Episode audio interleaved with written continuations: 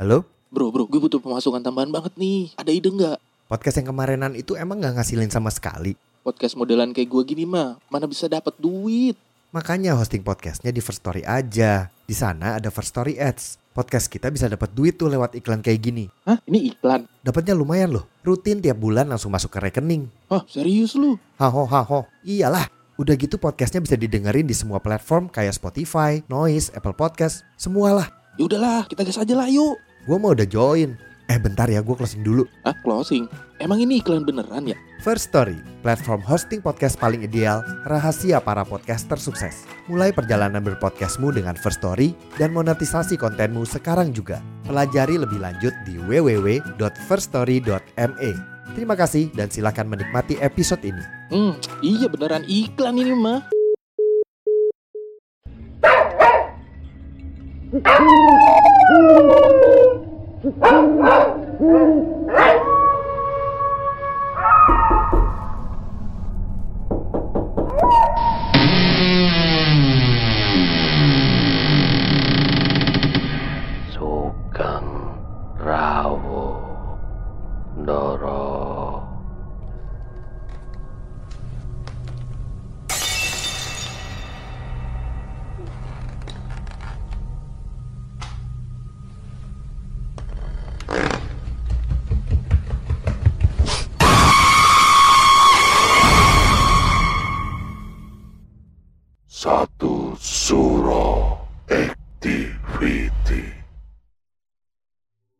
Assalamualaikum warahmatullahi wabarakatuh. Selamat malam. Rahayu, rahayu, rahayu. Para pendengar satu suro activity. Saya, Dr. Mistik. Episode sebelumnya. Semua yang sudah diletakkan di depan itu jangan boleh dibawa masuk ke rumah. Biarlah itu diambil orang atau hilang entah ke mana. Dan benar saja sore itu semuanya langsung lenyap. Saya positif thinking aja, mungkin diambil orang. Apalagi ayam panggangnya besar. Lagi pula itu masih dalam bungkusan. Lalu pohon mangga itu kita siram bensin dan dibakar. Percaya tidak percaya, mereka yang tak kasat mata berdampingan hidup di sekitar kita. Mereka yang tak kasat mata dapat menghuni di mana pun. Bangunan terbengkalai, gua, rumah berpenghuni, bahkan di pepohonan. Seperti halnya kisah mistis malam hari ini, pengalaman dari Wulandari, seorang TKW Indonesia yang bekerja di Malaysia. Bagian ketiga, Selamat mendengarkan. Dari kejadian bakar-bakaran pohon mangga, aku udah nggak ada gangguan dari pasangan itu. Alhamdulillah sih. Tetapi pas aku udah setahun di situ, time untuk pulang kerja, kira-kira jam 2 malam baru sampai rumah sebab aku harus singgah di rumah sakit ngurusin si Akung. Drop siangnya, dia cuma diantar sama menantunya ke rumah sakit. Jadi sore aku harus ke rumah sakit dulu ngurusin, temenin dia. Sampai ada hasil keputusan dokter bagaimana. Kebetulan si Akung itu harus nginap, jadi aku pulang sendirian. Sampai depan pagar, pencet remote dan menikmati kelelahan sambil nunggu pagar terbuka lebar dengan musik balada Melayu. Suasananya gelap banget karena lampu rumah nggak dinyalain. Pas masuk aku pencet remote buat tutup.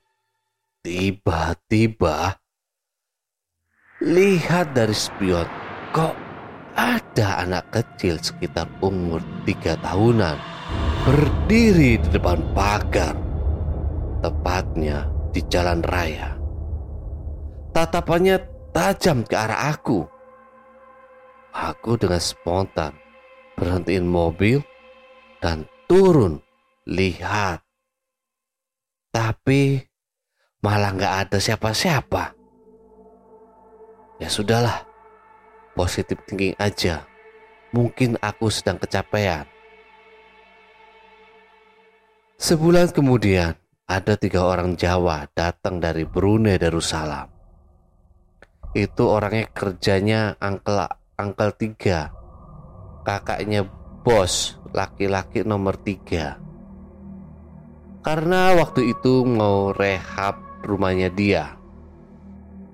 Kebetulan depan rumah kita ada tiga bangunan berderetan, kayak kos-kosan gitu. Yang depan rumah itu dibikin gudang. Sebelahnya lagi kosong. Dan sebelahnya lagi tepatnya samping tembok pagar tempat tabung gas. Karena anaknya angkel tadi itu ada toko sembakau 100 meter dari rumah. Awalnya aku seneng karena ada orang seperjuangan. Walaupun kita nggak kenal. And aku nggak ngerti bahasa mereka. Kalau malam kita sering nongkrong. Kadang jam 11 malam. Saking seriusnya cerita kita kisah-kisah sendiri, nah mereka tinggal di ruangan tengah yang kosong tadi. Kadang tuh kita kalau mau ngasih apa-apa harus umpet-umpetan karena si Agung itu agak pelit. Udah jadi ciri khas orang China sih. Tapi nggak semua sih kayak gitu. Contohnya aja bosku yang paling baik hati royal sama orang kerja, terutama aku. Dua hari kemudian, kita lagi asik nongkrong di teras. Tiba-tiba, anak kecil itu datang lagi. Entah baru nongol apa aku yang baru perasaan gak tahu loh. Lihat, tahu-taunya aja anak kecil itu udah berdiri di sebelah pagar Terus pegangan di pagar gitu kelihatan dari jauh kayak ngambang. Dia dia membatu di situ dengan wajah yang pucat terang. Aku dengan spontan ngomong, lah ngapain anak kecil itu di situ ya? Berarti kemarin aku bukan kecapean. Mana mbak? Apa sih mbak? Gak ada siapa-siapa kok. Bercanda jangan gitulah. Aku baru sadar kalau ternyata cuma aku sendiri yang lihat. Tapi anak itu dia membatu saja di situ. Oh, aku salah lihat. Aku pikir anak kecil pohon yang kena cahaya lampu pagar. Ternyata Aku nggak mau nakut-nakuti mereka saja. Sambil main HP sesekali aku melirik ke arah pagar. Tapi anak kecil itu masih di situ. Wajahnya pucat lesu, tatapannya tajam searah. Beberapa menit kemudian, orang Jawa yang paling muda itu mau cari rokok. Keluarlah dia jalan kaki Kebetulan 100 meter dari rumah itu banyak roko, orang jualan karena mereka juga tinggal di situ. Jadi bukanya sampai larut malam. Dia keluar lewat pagar manual yang berbatasi tembok satu meter dengan pagar elektrik. Tatapanku nggak kualihkan dari satu demi satu langkah lelaki itu. Sesampainya dia di jalan, aku dengan spontan bilang, "Ih, ya Allah, dia ikut." Dua orang yang di situ juga ikut terkejut. Siapa, Mbak? Siapa ya? Aku dengan tidak sengaja bilang, anak kecil itu pegang ujung baju teman kamu, ikut beli rokok. Ternyata Dua orang itu ikutan pucat juga mukanya. berdosa juga sih aku. Beberapa puluh menit kemudian, datanglah orang Jawa yang muda itu sambil senyum-senyum. Aku nggak inget dia semua nama mereka, karena orang Jawa identik dengan nama panggilan Mas. Jadi semuanya aku panggil Mas. Dia datang bawa rokok tiga bungkus dan bir. Tapi kelihatannya dua orangnya lagi udah nggak mood ngapa-ngapain. Ceritalah mereka berdua ke mas yang muda itu pakai bahasa Jawa. Aku nggak ngerti. Jadi aku diam aja main HP sambil sesekali ngelirik ke arah pagar tempat yang tadi anak kecil itu membatu. Dan dia balik lagi di tempat yang sama. Tapi kali ini perasaanku dia tidak lagi tegang melainkan nyengir tapi dengan ekspresi mengerikan. Aku memalingkan mukaku dari pagar itu sambil baca-baca doa yang aku tahu dalam hati. Mereka masih asik ngobrol pakai bahasa Jawa. Lalu Mas yang masih muda tanya ke aku, Mbak, kamu bisa ngeliat ya? Gak tahu aku mas. Nah itu tadi kamu katanya lihat anak kecil. Kalian takut nggak? Serentak mereka bertiga. Menjawab, gak. Tapi ada secul getaran ragu dari nada mereka. Para pendengar, itulah tadi kisah penghuni pohon mangga bagian ketiga. Pengalaman dari Wulandari Antahari ketika bekerja menjadi TKW di Malaysia dan tinggal di rumah majikannya, bosnya. Meskipun pohon mangga tersebut sudah dibakar, tetap saja teror-teror penampakan-penampakan dari penghuni pohon mangga itu masih terjadi. Dan kali ini penampakan itu adalah seorang anak kecil berwajah yang pucat dengan tatapan yang tajam.